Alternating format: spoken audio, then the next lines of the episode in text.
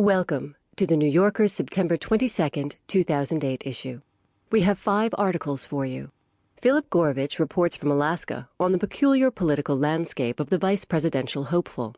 Then David Remnick writes about a radio station in Moscow that is striving to keep the airwaves free of censorship. After that, from the talk of the town, Nick Paumgarten learns about the neighborhood stereotypes of New York City ants. And finally, it's the current cinema. Anthony Lane reviews two films The Women, a remake of the 1939 George Cukor film, and the thriller Lakeview Terrace, starring Samuel L. Jackson. But first, it's this week's comment. In The Get, Steve Coll writes about Sarah Palin's first interview since becoming John McCain's running mate.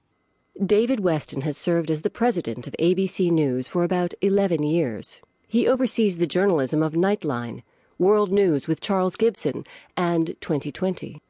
The Walt Disney Company owns ABC, however, and at times Westin has seemed to struggle to police the foggy border between news and entertainment.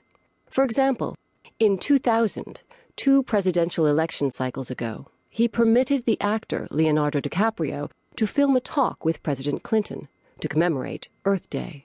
After this decision attracted criticism on the ground that it was a perversion of journalism, Westin wrote an email to colleagues in which he denied that he had ever regarded the program as an interview. It couldn't have been, because having movie stars conduct interviews would be a violation of professional journalistic standards, and no one is that stupid.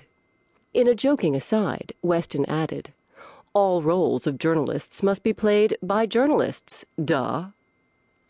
Last week on ABC, the role of the journalist was played by a journalist but otherwise it was on with the show. The network's headliner was Governor Sarah Palin of Alaska, the Republican Party's nominee for Vice President of the United States. For 14 days following her nomination on August 29th, the governor had appeared at no press conferences and had granted no interviews. During her media purdah, Senator Joseph Biden, the Democratic Party's nominee for vice president, gave 54 interviews or press conferences. Finally, after negotiations, Palin agreed to receive Gibson in her home state and to answer his questions. In lavish promotional advertisements, ABC referred to this exclusive as the interview everybody has been waiting for. The double entendre was as close as Westin came to acknowledging his collaboration with the McCain campaign's decision to sequester Palin until the potent anniversary date of September 11th. On that day, Palin's eldest son, a recent Army enlistee,